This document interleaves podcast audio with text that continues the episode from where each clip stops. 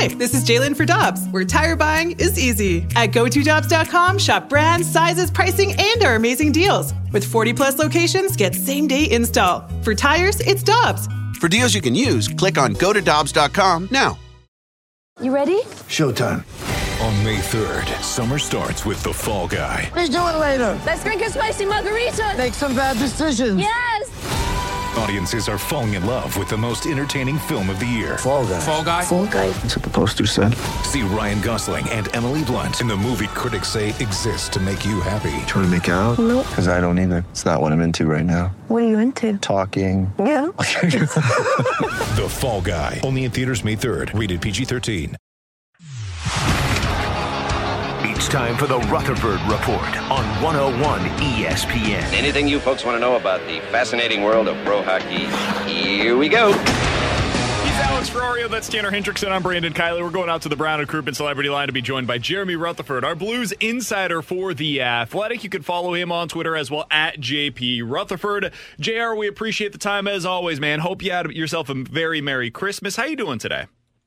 Doing real well, yeah. I hope you guys uh, did as well. It's uh, exciting to get off the couch and get back to watching some hockey. Speak for yourself, JR. Yeah, exciting might not be the word that I would use for it, but good nonetheless. Uh, JR, before we look forward, let's look back for a second. The Blues went 3 1 and 1 in their West Coast road trip. They played overall pretty well, especially considering they played in the last two games without Jordan Kyrou. I said going into that road trip that I needed to see something like a 3 1 and 1 or better road trip for me to even start talking about whether or not I'm back on board with this team. Where do you stand with them right now? Yeah, I think uh, if you just look at the record, 3 1 1, that was great. That was a great road trip for this team. You realize that it didn't end in Vegas the way you wanted to. If you come home 4 and 1, even better. Uh, but I think 3 1 and 1 uh, tells you a little bit about this team. That was a tough, long road trip heading into the break. You know, now you play a couple pretty good teams here. You got uh, Toronto. I know Minnesota's been playing better. Got them at the end of the week. Uh, where do I stand with this team? I'm still kind of status quo. Is uh, show me some more, show me some consistency, uh, show me some individuals who are playing better hockey, contributing uh, to the overall team. And I, I think that you could have something, but I just don't think we're there yet until you can see it for a longer stretch of time. Good road trip. I think it still puts those bubble people like yourself in a good position thinking about this team. Uh, but uh, for me, I think they've got to put it together for a much longer time before Doug Armstrong. Anybody can believe that the right thing not to do is to trade some of these unrestricted free agents. So I'm kind of on the same page as you, JR, but then we get the news earlier today about Torey Krug being out for an extended period of time, long term injury reserve, which means he's out for at least six weeks. How big of a loss is this for the team? I think it's a loss from this perspective that he's a veteran player. He's a guy I respect. I think when he's healthy and he's playing his, his best game, I think that he's a guy who can really help you. I think that he's been dealing with an upper body injury uh, throughout the year. I think that was kind of lingering, and this one's a lower body injury. And I asked Craig Berube, did it happen on that shot block late in the Vegas game? He said possibly. Coach speak, that probably means yes. Uh, so now you're going to be without Craig Berube. Interesting. So Calle Rosen will go in that second pair with Justin Faulk, according to the the pairs today. And I like that. I liked uh, Calle Rosen's game throughout the year. I think it's a numbers game in terms of what six they want to play. He's been the odd guy out. But for me, he's a guy in the offensive zone that steps up. He keeps plays going, chips the pucks in, wins, kind of races to the puck.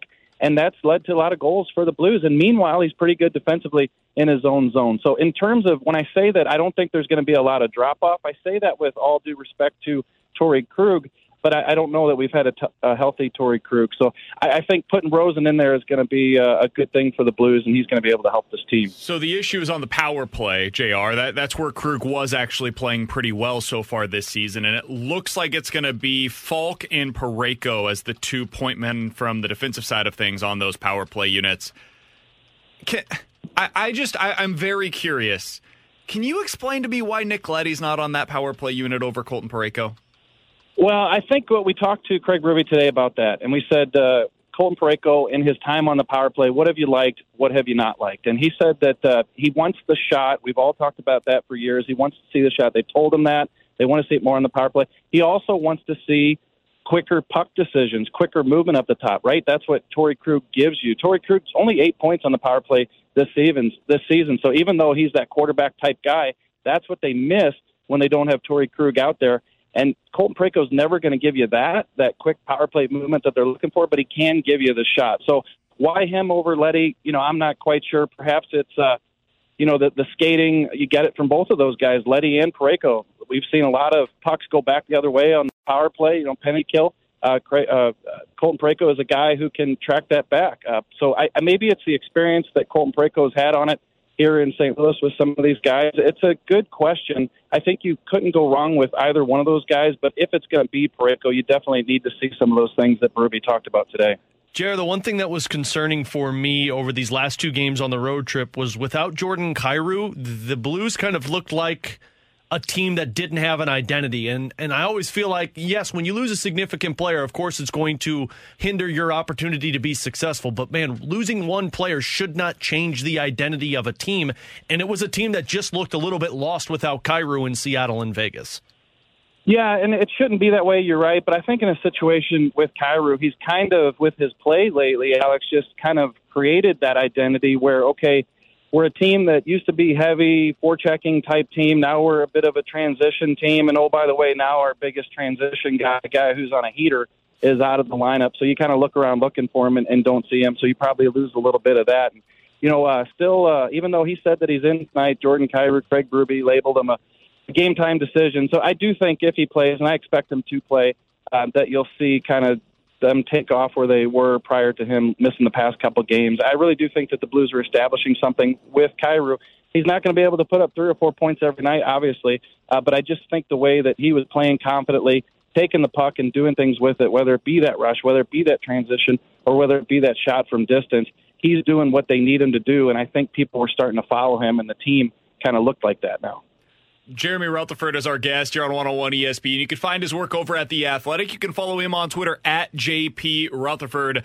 Uh, JR, when do you think that Doug Armstrong would like to know what his plans are for the trade deadline? Do you think there's a date? Is there a like a feeling around the league as to this is when things will start heating up trade talk wise? When do you think he kind of needs to know what he's got?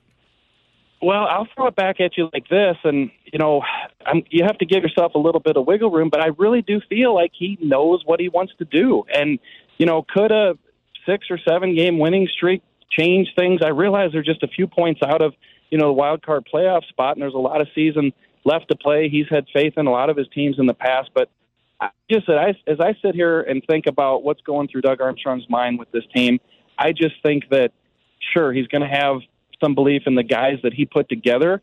Uh, but I do think that what we've seen this season has kind of showed probably the direction that he needs to go. And and even if he thinks that uh, he's going to give this team some time to maybe put some wins together and and change his mind, he, he just knows that at some point you're going to have to hit reset with some of these guys. And if you're not going to sign Ryan O'Reilly to a long term contract, then perhaps it is the time to move him, regardless of if you're two or three points out of a playoff spot. So you know, could be proven wrong. This team could go nine and one in the next ten, and Doug Armstrong sticks with his guys and keeps his unrestricted free agents. I don't know.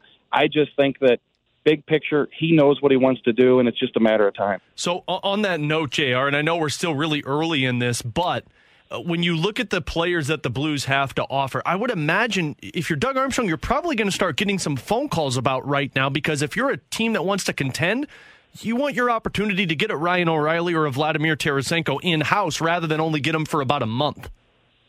Yeah, and that's true. I, just think a couple things. You know, if we're going to follow the uh, script that maybe he looks uh, at these next couple weeks to see how they play, that could change things.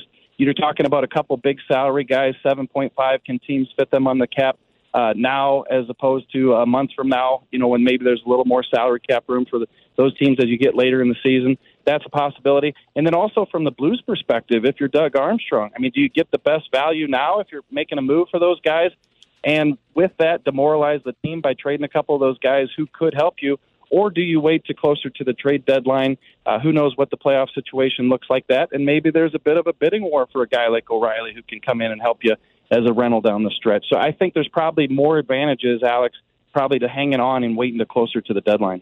He's Jeremy Rutherford. Find his work over at The Athletic. Had a quick piece up earlier today on Torey Krug, the injury, what it means for the Blues. I'm sure he's going to have more on that over the next few days and the next few weeks over on The Athletic. JR, we appreciate the time as always, man. Uh, enjoy yourself during the holiday. Have yourself a happy new year. We'll talk with you again next week. Anytime, boys. Thanks. You too.